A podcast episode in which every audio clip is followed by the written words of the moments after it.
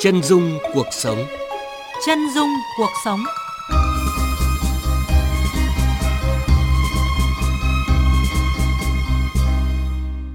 Thưa quý vị và các bạn, tốt nghiệp hai trường đại học nhưng lại chọn cho mình con đường xuất gia, trở thành tu sĩ. Sư thể Minh Giải ở chùa Huyền Không, phường Hương Hồ, thành phố Huế, tỉnh Thừa Thiên Huế đang có những đóng góp tích cực cho cộng đồng và sự nghiệp hoàng pháp. Những năm qua, vị tu sĩ này đã mở nhiều lớp dạy miễn phí môn văn học tại chùa và các khóa ôn thi trực tuyến, giúp nhiều học sinh không còn ngại học môn ngữ văn, thậm chí đạt điểm cao, trúng tuyển vào đại học. Tôi muốn rằng là đạo và đời phải đi cùng với nhau, song hành cùng với nhau. Thì có như thế thì người ta mới cảm thấy rằng à một tu sĩ thực sự là có đóng góp, có ích cho xã hội. Tất nhiên là mỗi người sẽ có một hạnh nguyện riêng, nhưng với tôi hạnh nguyện của tôi chính là muốn cống hiến uh, cho cuộc đời nhiều hơn. Câu chuyện về sư thầy Minh Giải sống tốt đời đẹp đạo sẽ được biên tập viên Văn Hải kể trong chương trình Chân dung cuộc sống hôm nay. Chân dung cuộc sống Những góc nhìn chân thật và nhân văn về những tập thể, cá nhân đang từng ngày từng giờ cống hiến trí và lực, góp phần làm cho cuộc sống của chúng ta tốt đẹp hơn. Ngay chương trình Chân dung cuộc sống trên kênh Thời sự VOV1 của Đài Tiếng Nói Việt Nam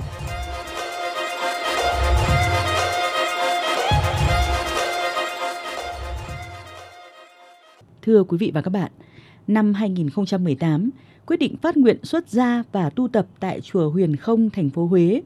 Ngay từ những ngày đầu, sư thầy Minh Giải đã mong muốn được làm điều gì đó để khuyến khích việc học tập và đồng hành với hướng đi của một ngôi chùa giáo dục. Chọn cho mình công việc dạy ngữ văn miễn phí đối với học trò nghèo, vị tu sĩ này đã tích cực làm theo lời dạy của sư phụ trụ trì chùa Huyền Không. Phật Pháp dạy con người hướng đến chân thiện mỹ. Hành trình đó được ghi nhận qua phóng sự sau đây.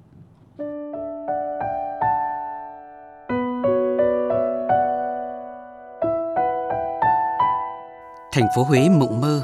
nhưng ở đâu đó vẫn có những con người lam lũ, những gia cảnh khó khăn. Cách đây 2 năm, có hai con đều học cấp 3. Gia đình bà Trần Thị Chót ở phường Gia Hội không đủ điều kiện kinh tế để các con được ôn luyện tất cả các môn học chính tại trung tâm gia sư. Đúng lúc đó, lớp học ngữ văn của thầy Minh Giải diễn ra tại chùa Huyền Không, bà Chót đã gửi con vào học củng cố kiến thức trước kỳ thi đại học. Trường đi học nhiều môn cùng tiên có bằng ngã bàn ba chi giữa siêu thầy bằng lên học quân chở nhau hai chị em đi đó thầy tốt được nhé. Sau khi tham gia lớp học từ 2 đến 3 buổi một tuần, kết quả là học trò Huyền Phương, Huyền Trang, hai con gái của bà Trần Thị Chót đã đạt điểm khá cao môn ngữ văn trong kỳ thi cuối cấp và đều trúng tuyển Đại học Du lịch và Đại học Sư phạm Huế. Cái tâm huyết của thầy dạy là khi mà cũng để một trăm phần trăm tâm về tỷ của thầy trong đó anh. Có nghĩa là thầy dốc hết tâm huyết để dạy. Kết quả sau khi em thi thì em làm được 7 điểm và em của em thì làm được 8,5 điểm. Thời điểm các trường thông báo điểm chuẩn, nhận tin nhắn báo đỗ đại học từ các tu sĩ và học sinh tham gia lớp ôn thi văn miễn phí, thầy Minh Giải vô cùng hoan hỉ hạnh phúc.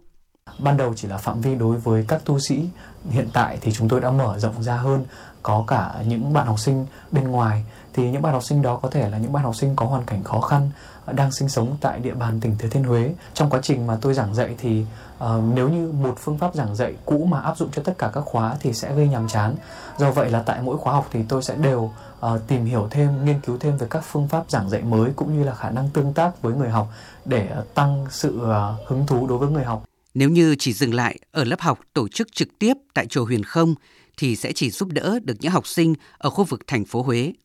Suy nghĩ như vậy nên sau khi kết thúc hai khóa dạy đầu tiên, sư thầy Minh Giải bắt đầu mở thêm những khóa dạy trực tuyến miễn phí qua các nền tảng công nghệ như Zoom và Google Meet. Số lượng học sinh đã tăng lên hàng trăm, hàng nghìn người và phạm vi địa lý cũng được mở rộng hơn ra tận Hà Nội, Hải Dương, Tuyên Quang, Quảng Trị, Bạc Liêu, Thành phố Hồ Chí Minh và nhiều tỉnh thành khác. Sinh viên Ninh Khánh Vân, Đại học Khoa học Xã hội và Nhân văn Hà Nội, quê Tuyên Quang kể lại. Em cũng từng là một học sinh tại lớp ôn thi Trung học phổ thông ngữ văn miễn phí do sư thầy Minh Giải tổ chức. Trong kỳ thi Trung học phổ thông ngữ văn quốc gia thì em có đạt được điểm 9 của môn học này và đối với em đây là một số điểm khiến em khá hài lòng và cũng như là số điểm em mong đợi. Không chỉ là được học kiến thức trên sách vở mà còn được học kiến thức làm người. Em nghĩ là đây là một điều rất quan trọng để giúp cho uh, bọn em có thể cảm nhận một tác phẩm văn học một cách tinh tế hơn những lớp học ngữ văn trực tuyến miễn phí của thầy Minh Giải càng trở nên cần thiết trong thời điểm dịch bệnh COVID-19 bùng phát. Gieo duyên lành từ việc khuyến khích tu sĩ và những người trẻ học tập. Trong thời điểm dịch bệnh căng thẳng nhất, ngôi chùa huyền không tĩnh lặng, nhưng trên mạng Internet vẫn vang lên lời giảng bài của sư thầy Minh Giải. Hình ảnh vị tu sĩ hơn 30 tuổi trong ngôi cổ tự, mặc chiếc y cả sa màu vàng nghệ đã trở nên quen thuộc với đông đảo học sinh. Tự hào về học trò Minh Giải của mình, Hòa Thượng Pháp Tông, Ủy viên Hội đồng trị sự Giáo hội Phật giáo Việt Nam, Phó Viện trưởng Viện Nghiên cứu Việt Nam, Phó trưởng Ban trị sự Giáo hội Phật giáo tỉnh Thừa Thiên Huế, trưởng Ban điều hành Phật giáo Nam Tông Huế và trụ trì chùa Huyền Không chia sẻ. Khi sư Minh Giải mới vào à, chùa tu học thì thấy khả năng à, về à, ngôn ngữ cũng như sử dụng ngôn ngữ tiếng Việt của sư thì thầy cũng tin tưởng cho nên giao cho mở một lớp tại chùa Hiền Không luôn. Thì khóa đầu tiên có một số kết quả tốt đẹp về sau khi thi cử. Cho nên những khóa sau á, cái niềm tin của các vị tăng ni thế các lớp sau là nó với sự minh giải về vấn đề này nó nhiều hơn và nó lan tỏa ra. Mình có gì thì mình chia sẻ với mọi người. À, kiến thức kỹ năng thì nó làm lan tỏa cái hiểu biết về à, mọi vấn đề từng cái cuộc sống và nó giúp ích cho cộng đồng ít nhiều. Trước khi đi tu, thầy Minh Giải từng học chuyên sử trường trung học phổ thông chuyên Hạ Long, tỉnh Quảng Ninh và có niềm đam mê cháy bỏng với văn học. Hơn 10 năm dạy ngữ văn tại Trung tâm ôn thi Đại học Gia Sư và dạy cho trẻ em nghèo ở Hà Nội. Giờ đây, sư thầy Minh Giải vẫn tiếp tục truyền lửa đến với các thế hệ học trò, giúp nhiều bạn trẻ thêm yêu thích môn văn, hướng đến những điều tốt đẹp, nhân văn trong cuộc sống. Vâng, trước khi giảng dạy tại lớp học miễn phí cho tu sĩ và học sinh có hoàn cảnh khó khăn, sư thầy Minh Giải từng được sư phụ, trụ trì chùa Huyền Không giao nhiệm vụ dạy học cho các chú tiểu. Cuộc trao đổi sau đây giữa phóng viên chương trình với sư thầy Minh Giải sẽ giúp quý vị và các bạn hiểu rõ hơn tâm huyết của vị tu sĩ trong công việc dạy học. À, vâng, xin chào sư Minh Giải ạ. Xin chào các thính giả của Đài Tiếng Nói Việt Nam. À, xuất phát từ đâu mà sư lại đến với những lớp học ngữ văn dành cho học sinh trung học phổ thông ạ? Dạ, thực ra thì uh, ngay khi mà ở ngoài đời đã có những cái hoạt động giảng dạy, ví dụ như là gia sư cho học sinh, rồi sau đó là đứng lớp tại các trung tâm dạy và có một số cái lớp miễn phí ở ngay tại nhà ở ngày xưa. À, sau đó thì vào trong chùa thì hòa thượng sư phụ ở trong chùa có giao việc dạy dỗ và giáo dục các chú tiểu có cả cấp 2 và có cả cấp 3 và từ cái việc đó thì cũng hình thành nên một ý tưởng là uh, mình nên mở một cái lớp. Bởi vì trước đó là cũng có một số thầy và một số sư cô trẻ ở Huế có đề cập tới cái việc làm mở một cái lớp dạy văn vì cũng đã biết minh giải uh, dạy văn rồi. Và trên cơ sở đó thì có xin với hòa thượng sư phụ là mở cái lớp để hướng dẫn cũng như là để chia sẻ kinh nghiệm về việc ôn thi môn ngữ văn uh, tu sĩ. Và sau này thì mới mở rộng ra các thành phần khác. À, vậy một ngày làm việc tại chùa Hiền Không diễn ra như thế nào ạ? Cũng giống như các vị tu sĩ của các chùa khác. À, một ngày ở chùa thì bao giờ cũng phải thức giấc từ khoảng 3 giờ 30 tới 3 giờ 45. Sau đó thì tùy từng vào điều kiện và tùy từng vào thanh quy giới luật của mỗi ngôi chùa thì sẽ có những khoảng thời gian tụng kinh hành thiền một tiếng cho tới một tiếng 30 phút. Sau đó thì mọi người sẽ đi lao động mà trong chùa thì gọi là cái khái niệm là lao tác sau đó thì à, ăn sáng ăn sáng xong rồi ai có việc gì thì sẽ làm tiếp việc đó của mọi người bản thân của tôi tôi được sư phụ ưu tiên hơn là tôi sẽ tập trung vào việc nghiên cứu kinh điển rồi là nghiên cứu tài liệu để học tập cũng như là để truyền đạt kiến thức cho mục đích như là cái lớp tôi đang dạy. À, sư đã sắp xếp thời gian ra sao để giảng bài cho các học trò? À, đôi lúc là bận rộn quá cho nên là có những lúc phải cho các bạn học sinh nghỉ có những lúc thì cũng phải học bù nữa. Có một cái mà tôi thấy rất là hay khi mà tôi hỗ trợ được cho các bạn học sinh là tôi số hóa những cái liên quan tới kiến thức về ngữ pháp tiếng Việt. Thì như đề thi của bài thi môn ngữ văn bây giờ là nó sẽ có ba phần, là phần đọc hiểu, phần nghị luận xã hội và nghị luận văn học thì cái phần đọc hiểu đấy nó chính là cái phần trang bị kiến thức liên quan tới ngữ pháp tiếng Việt, rồi các biện pháp tu từ, các phong cách, ngôn ngữ. Tôi đã số hóa cái phương pháp đó để cho các bạn có thể dễ dàng ôn thi và khi mà gặp vào những cái dạng đề, dạng thức nó liên quan tới những cái nội dung đó là các bạn có thể làm được ngay. Cũng tiết kiệm thời gian cho tôi. Ví dụ như là tuần này mà không thể học được thì có thể là chia sẻ với các bạn ấy trên tin nhắn thôi cũng được, hoặc là ghi âm lại cái phần mà mình muốn truyền đạt và sau đó là yêu cầu các bạn là các bạn sẽ làm cái bài đó. Bạn nào mà chăm chỉ thì các bạn sẽ nộp bài lại cho tôi. Và có một cái điểm mà tôi cũng muốn nhấn mạnh thêm là tôi không ràng buộc người học phải làm bài mà ở đây là tôi trên tinh thần là tự nguyện là chính à, sư có từng học ngành sư phạm không và làm thế nào để có được những kiến thức mới hấp dẫn truyền đạt cho học sinh ạ? Nếu mà để nói là có học về phương pháp sư phạm hay không hoặc là có chứng chỉ hoặc là có một cái bằng cấp nào đó về sư phạm thì tôi không có. Có lẽ là do cái sự đam mê vì là trước khi mà học đại học ngày xưa thì học đại học lại không liên quan gì tới việc giảng dạy cả. À, và sau đó thì cũng có nói với bố mẹ là con muốn trở thành một uh, giáo viên nhưng bố mẹ không đồng ý. Nhưng mà trong cái quá trình mà học cấp 3 tới khi là đại học cũng có thêm cái công việc là gia sư. Từ những cái buổi ban đầu cho tới những cái lớp lớn sau này chẳng hạn, tự nhiên nó tích lũy cho mình một cái kinh nghiệm rất là quý báu. Mà những cái kinh nghiệm đấy có thể là ở những cái lớp đào tạo về chứng chỉ hoặc nghiệp vụ sư phạm thì có thể là sẽ không có. Khi mà có những cái điều kiện để mình được trực tiếp vun bồi kiến thức của mình thì nó lại làm cho cách truyền đạt của mình nó lại đặc biệt hoặc nó độc đáo hơn. Cái cách giảng dạy văn có rất nhiều các thầy cô thì một là có thể giảng dạy rất là truyền cảm rất là sướt mướt. Có rất là nhiều cái, cái phản hồi mà, mà tôi nhận được rằng là cái cách giảng dạy của tôi thì nó khác hoàn toàn so với các giáo viên khác. Tập trung vào các ý chính chứ nó không phải là dàn trải không phải là trình bày cả một đoạn văn một bài văn dài mà tập trung vào các ý chính để người học nắm bắt những ý đó và viết trong các bài viết của mình để đạt điểm cao đấy là cái mà tôi nghĩ rằng là cái riêng biệt của mình cũng là cái động lực để tôi có thể cố gắng ở trong những khóa học tiếp theo và truyền đạt tới những người học của những khóa tiếp theo. À, có không ít học sinh ngại học môn ngữ văn. À, sư có cách nào để truyền lửa cũng như là làm sao để có được phương pháp dạy phù hợp ạ? Bản thân tôi thì tôi theo khối C chuyên thì lại là chuyên sử chứ không phải là chuyên văn. Nhưng mà đam mê môn văn thì chắc là từ lớp không lớp 8 sau đó thì lên lớp 11 lớp 12 là tôi đã đi dạy văn rồi đến lên đại học thì việc đấy nó cứ tiếp tục, tiếp diễn như thế. Sau khi mà tôi đi dạy như vậy thì cái kinh nghiệm của mình thì nó cứ mỗi ngày nó được vun bồi lên. Và bản thân tôi có được cái phương pháp dạy học đến ngày hôm nay không phải là do mình tự có, mà là do mình cũng phải trau dồi, rồi do mình cũng phải học hỏi từ rất là nhiều những cái đồng nghiệp khác,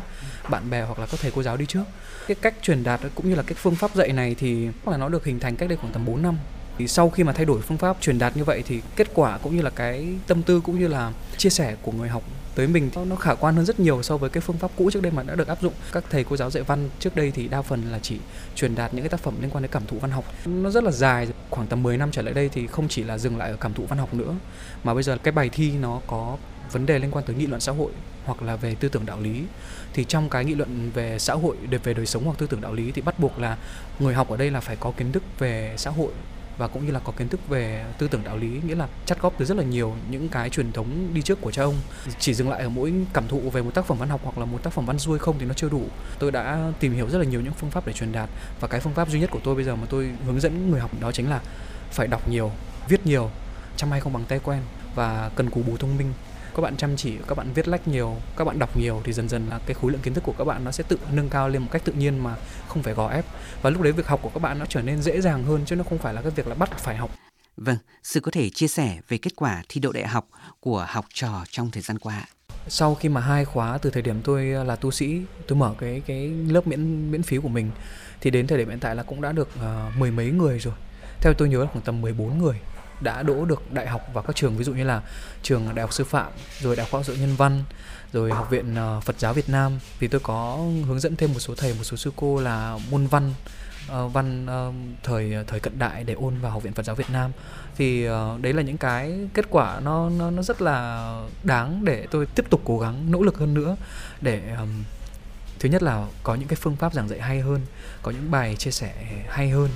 và sẽ giúp cho người học cảm thấy ờ, thoải mái cũng như là tiếp thu được cái kiến thức mà tôi truyền đạt một cách tốt hơn. Đối với những ờ, lớp học mà tôi dạy trực tiếp tại chùa từ khóa 1 cho tới khóa 3 thì lúc nào cũng dao động trong khoảng tầm từ 20 người đổ lại. Tôi không muốn dạy quá đông vì nếu như mà mình dạy quá đông là mình sẽ không thể bao quát được hết tất cả học sinh theo học.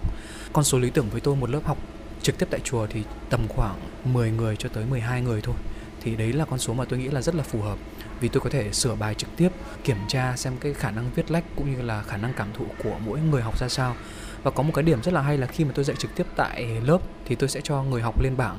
Ngoài việc là viết bài trực tiếp tại lớp thì tôi cho người học lên bảng viết bài lên trên bảng luôn. Thứ nhất là rèn chữ để cho mọi người tự tin hơn.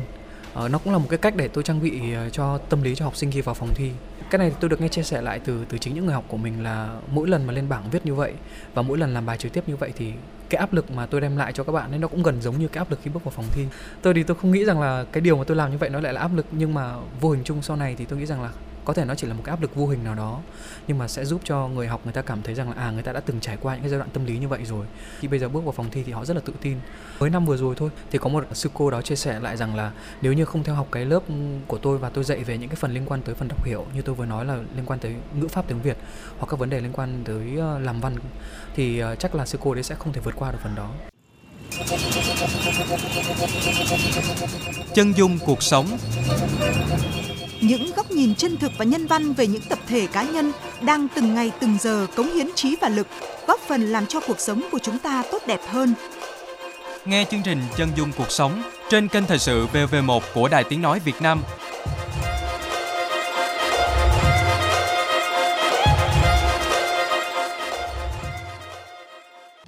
Thưa quý vị và các bạn,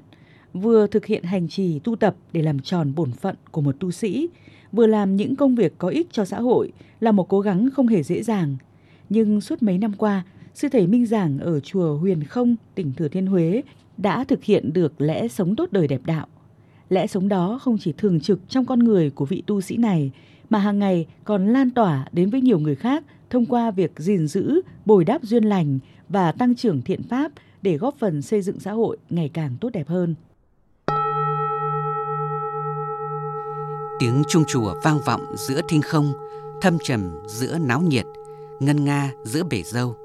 Là nơi nhiều người tìm đến để dưỡng tâm an và hướng tới những điều thiện lành.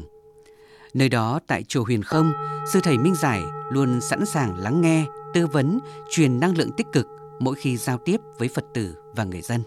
Một cái ấp ủ là tôi sẽ tập để tôi giảng dạy nhiều hơn ngoài những nội dung về văn học về tiếng Anh thì tôi có sẽ giảng dạy hơn nhiều cả về Phật giáo nữa. Và những vấn đề tâm linh mà cần giải đáp thắc mắc cho mọi người thì đấy cũng là những cái mục tiêu mà tôi hướng tới. Và tôi nghĩ thì ờ, đấy chính là cái điểm mà tôi vẫn song hành được cả việc đạo và việc đời, vừa có thể tu tập được mà vừa có thể học tập để nâng cao kiến thức của mình được. Sư thầy Minh Giải học cao nhưng không xa cách, đã trở thành chỗ dựa tinh thần cho nhiều học sinh khi các em đang ở tuổi tập làm người lớn nhưng chưa tự giải quyết được những việc khó nói với cha mẹ. Trong mỗi lúc bế tắc hoặc là trong mỗi lúc em gặp phải khó khăn hoặc là buồn bực hoặc là vui đi. Thì nói chuyện với thầy đều nhân đôi niềm vui hoặc là vơi đi nỗi buồn. Vì là thầy luôn uh, giải đáp ờ, uh, không mắc cho bọn em với cả hướng bọn em đến những cái điều tốt hơn tích cực hơn ạ. Dạ tính cách đạo đức khi thầy uh, hoa đông và thân thiện với mọi người là giờ em vẫn từng thầy là vì cái um, mục đích mà hay ờ, đi tu là để ờ, để dạy miễn phí là để đem ờ, những cái học thức mà thầy học được á truyền dạy lại cho mọi người thầy truyền lửa cho em rất nhiều về cái tinh thần học hỏi của thầy và quyết tâm theo đuổi một con đường mà ừ, mình đã chọn. Còn với những tu sĩ trong chùa Huyền Không và khu vực lân cận, được sư thầy Minh Giải bổ trợ về kiến thức văn hóa và tiếng Anh đã giúp họ vững vàng trên con đường hành đạo. Sư cô Yển Nguyệt ở tỉnh thất Phước Hiền, thành phố Huế đang theo học ngành Đông phương học, Đại học Khoa học Huế chia sẻ. Khi thi Trung học phổ thông quốc gia, dù con chỉ đạt được 8,5 môn văn, nhưng con đã cảm thấy khá hài lòng vì bản thân mình đã chinh phục được nỗi sợ phong thi. Uhm, khi bản thân mình được sự minh giải uhm, tạo một nền kiến thức cốt loại khá chắc chắn uhm, và được sự tiếp lửa yêu thương yêu mến môn văn Phật giáo sinh ra từ tâm thiện của con người. Chọn con đường xuất gia, trở thành tu sĩ, sư thầy Minh Giải đã và đang gieo những mầm thiện thông qua mỗi lời nói, việc làm và góp phần làm cho cuộc sống trở nên tốt đẹp hơn. Sau đây, chúng ta cùng phóng viên chương trình tiếp tục cuộc trò chuyện với sư thầy Minh Giải để hiểu hơn về lẽ sống tốt đời đẹp đạo mà vị tu sĩ này đang theo đuổi. À, vâng, sư Minh Giải có thể chia sẻ về mối nhân duyên của mình khi tìm đến mảnh đất cố đô Huế để tu tập. Năm 2018 là thời điểm đấy thì tôi vẫn đang công tác tại một cơ quan nhà nước ở ngoài Hà Nội. Trong suốt năm 2018 đấy thì tôi có vào Huế 3 lần và lần thứ ba là lần tôi quyết định ở lại Huế để xuất gia. Trước đó thì ờ, hai mươi mấy năm trời là tôi chưa biết tới đất Huế mà tôi chỉ biết Huế qua những tác phẩm văn học, qua những bài thơ, qua những clip trên mạng thôi. Tôi cũng không hiểu tại sao ừ, đến giờ mà tôi lại lựa chọn cho mình cố đô Huế. Thì như sư phụ tôi có chia sẻ rằng là hòa thượng sư phụ tôi có nói là có thể là nhân duyên kiếp trước con từng là người Huế chẳng hạn. À, và khi mà vào Huế thì ờ, ban đầu thì tôi rất là xúc động rất là bỡ ngỡ nữa vì ờ, cái cái cái cái sự niềm nở của người Huế rồi cái cách sống của người Huế. Vì trước đây thì tôi cũng đã từng tôi đã từng đọc qua các tác phẩm rồi à, tôi biết ở đấy thì họ có một cái lối sống rất là từ hòa rồi bình lặng. Và đến kể cả ngay bây giờ cũng vậy nhiều khi tôi được tiếp xúc với những người Huế là người Huế gốc tôi cũng cảm thấy rất là hay và thực sự là đúng là nhân duyên của mình với mảnh đất này. Khi mà vừa rồi tôi đang nói tới cái việc là tôi tới những di tích lịch sử có những khi mà tôi chỉ cần chạm tay vào những cái gọi là tường thành hoặc là những cái lăng tẩm cung điện tôi cảm thấy có một cái cảm giác gì đó nó rất là thân quen và thêm một điểm nữa là tôi nghĩ là cố đô Huế là một trong những cái nôi của Phật giáo. Cho nên là tôi nghĩ rằng là mình tới với cái nôi của Phật giáo để mình tu học nó cũng sẽ rất là tốt cho mình về cái con đường uh, kiến thức về Phật giáo. Bởi vì bản thân tôi thì tôi nghĩ rằng là có lẽ là mình sẽ phải gắn liền với cái sự nghiệp hoàng pháp giảng dạy. Cho nên là cái kiến thức của mình càng sâu càng tốt bao nhiêu thì mình sẽ chia sẻ cũng như là mình hỗ trợ được cho những tu sĩ đồng tu và cho những phật tử người ta cần vấn đáp về những cái vấn đề liên quan tới Phật pháp hoặc những vấn đề tâm linh dưới góc nhìn Phật pháp. À, sư suy nghĩ như thế nào về trách nhiệm phụng sự đạo pháp và dân tộc của tu sĩ ạ? cũng không hiểu tại sao mà tự nhiên trong tâm tôi lại phát ra một phát nguyện là tôi muốn hỗ trợ cho nhiều người như vậy uh, tôi cũng đã từng chia sẻ với huynh đệ của mình rằng là chúng ta là những tu sĩ sống ở trong chùa. Mình sống ở đây, mình có vật thực mình ăn, rồi mình có y áo mình mặc, rồi có điều kiện sinh hoạt như bây giờ là mình cũng nhận được sự cúng dường của rất là nhiều người khắp nơi. Thì ờ, khi mà mình nhận cúng dường như vậy ờ, thì mình cũng phải có một cái điều gì đó để mình chia sẻ. Ngoài những cái liên quan tới chia sẻ về Phật pháp, thì tôi còn muốn chia sẻ liên quan tới những cái mà mình có kiến thức về cái mảng đó. Thì mình cũng sẵn sàng mình dành tâm huyết, sức khỏe, trí lực của mình để mình hỗ trợ cho rất là nhiều người thì tôi nghĩ đấy là một cái mà là tu sĩ như tôi hoặc là những tu sĩ khác của Phật giáo đều có cùng một cái quan điểm như vậy. Nếu như một khi mà bạn đã có khả năng, một khi mà bạn đã có kinh nghiệm, bạn có kiến thức, thì ờ, mình có những điều đó thì mình có thể chia sẻ. Có những người người ta lựa chọn cái phương pháp chia sẻ rất là hay, ví dụ như là người ta làm từ thiện, hoặc là người ta có thể đi tới những vùng này, vùng kia để người ta cũng hỗ trợ cho các học sinh này, như này khác. Còn bản thân tôi thì tôi nghĩ rằng là mình phải phù hợp với điều kiện của mình, cả điều kiện tu học rồi cả điều kiện sinh hoạt tại chùa thì trên cơ sở đó thì tôi nghĩ rằng là nó vừa là một cái sự thôi thúc nó cũng vừa là cái tôi nghĩ nó là một cái trách nhiệm đó của những tu sĩ và nhất là những tu sĩ trẻ như tôi. Uh, cần phải uh, truyền trao cái cái cái sức cái sức khỏe cái trí tuệ của mình cho những thế hệ sau này nhỏ tuổi hơn tôi. Và nó cũng là cái hình ảnh để cho mọi người thấy rằng là à uh, các vị tu sĩ trong thời buổi hiện đại không phải chỉ là ngồi ở trong chùa tụng kinh gõ mõ mà còn có rất nhiều các việc làm có ích khác có thể đóng góp cho cộng đồng. Ngoài giảng dạy tại lớp học thì sư có còn tham gia những cái hoạt động từ thiện nào nữa không ạ? Hiện tại thì ngoài cái việc mà giảng dạy thì tôi cũng làm những cái việc làm khác ví dụ như là từ thiện tại chùa cùng với hòa thượng sư phụ và các huynh đệ trong chùa. Ngoài ra thì tôi cũng có những cái hoạt động riêng bản thân tôi là tôi cũng kết hợp với các thầy và các sư cô khác ở các chùa khác tại Huế. Ví dụ như là trong đợt dịch à, mà người dân trở về từ thành phố Hồ Chí Minh rất là nhiều thì tôi cũng chung tay để à, hỗ trợ cùng với à, các thầy cô có những cái địa điểm để nấu cơm miễn phí cho mọi người. Ngoài ra thì tôi cũng tới những cái bệnh viện để tôi hiến máu hoặc là tôi kêu gọi một số người tham gia các chương trình để hỗ trợ cho những người bị bệnh hiểm nghèo. Bên cạnh đấy thì bây giờ thì tôi đang cái này thì nó cũng vừa là vừa là cái việc học của tôi và nó cũng cái là cái niềm đam mê của tôi đó chính là nghiên cứu và tìm hiểu về văn hóa của xứ Huế. Thì uh, khi mà mỗi lần tôi tìm hiểu về văn hóa xứ Huế như vậy thì um, tôi có cái điều kiện để chia sẻ cả Phật pháp hỗ trợ cho họ kể cả về mặt tâm linh nữa. Và bên cạnh đấy thì tôi có một cái điểm rất là hay là đợt vừa qua thì tôi có gặp một người mà uh, tôi rất là trân trọng tạm thời là gọi là một người bạn một người bạn lớn tuổi. Vì năm nay là mẹ 100 tuổi rồi ngoài Bắc mình gọi là cụ thì mẹ 100 tuổi rồi mẹ chính là nghệ nhân cung đình còn lại duy nhất của người Việt mình làm gối trái rượu cung đình. Thì uh, thời gian mà tôi tìm hiểu văn hóa thì tôi cũng giúp được cho gia đình của mẹ là uh, tôi quảng bá sản phẩm mà chiếc gối cung đình được chính tay mẹ và các con cháu mẹ làm để hỗ trợ cho gia đình mẹ bớt phần khó khăn. Thì tôi nghĩ rằng là nhiều người thì khi mà tôi chia sẻ những cái bài viết hoặc là những cái hình ảnh trên trang cá nhân thì một số người có vào nói với tôi rằng là việc này không phải là việc làm của tu sĩ. Nhưng tôi cũng nói thẳng luôn là tôi chia sẻ trên đây không phải là vì mục đích kinh tế. Ừ. tôi không phải uh, chia sẻ những cái bài đó để lấy tiền hoa hồng từ việc làm gối hay là kiếm một cái đồng nào đó hoặc kiếm một cái nguồn thu nhập nào đó từ cái việc đó. Mà đơn giản tôi chỉ muốn rằng là lưu truyền lại văn hóa truyền thống của dân tộc và đặc biệt là từ bàn tay của một nghệ nhân cung đình đã sống cả một thế kỷ. Thêm vào đó là hỗ trợ cho gia đình của mẹ bớt khó khăn vì uh, mỗi bài uh, chia sẻ uh, từ trước đây khi tôi được đọc với gia đình của mẹ sống trong cảnh màn trời chiếu đất mỗi khi mà miền trung mưa gió hoặc là gia đình quá khó khăn vì là uh, không có những cái đồ ăn đồ uống sinh hoạt hàng ngày cho nên là thông qua một sản phẩm truyền thống thông qua bàn tay của nghệ nhân vừa duy trì được cái văn hóa vừa duy trì được sản phẩm đó cũng là để mình trân trọng được cái công sức của một nghệ nhân bỏ ra thì đấy chính là là cái việc mà tôi nghĩ rằng là đạo vào đời là vì như vậy. À, vâng, xin cảm ơn sư Minh Giải, chùa Huyền Không, thành phố Huế, tỉnh Thừa Thiên Huế. Bên cạnh việc tu tập ở chùa và dạy học miễn phí, sư thể Minh Giải đã theo học và sắp tốt nghiệp thạc sĩ ngành quản lý văn hóa của Đại học Khoa học Huế và tranh thủ học tiếng Anh online với người bản xứ. Thức dậy từ 3 giờ 30 sáng hàng ngày để tụng kinh, sau đó chuẩn bị giáo án, tu tập, hành thiền và tự học. Vị tu sĩ này vừa trúng tuyển đầu vào tiến sĩ nghiên cứu sinh về dân tộc học, mong muốn được cống hiến nhiều hơn nữa, phụ sự đạo pháp và dân tộc. Mỗi ngày tôi chọn một niềm vui,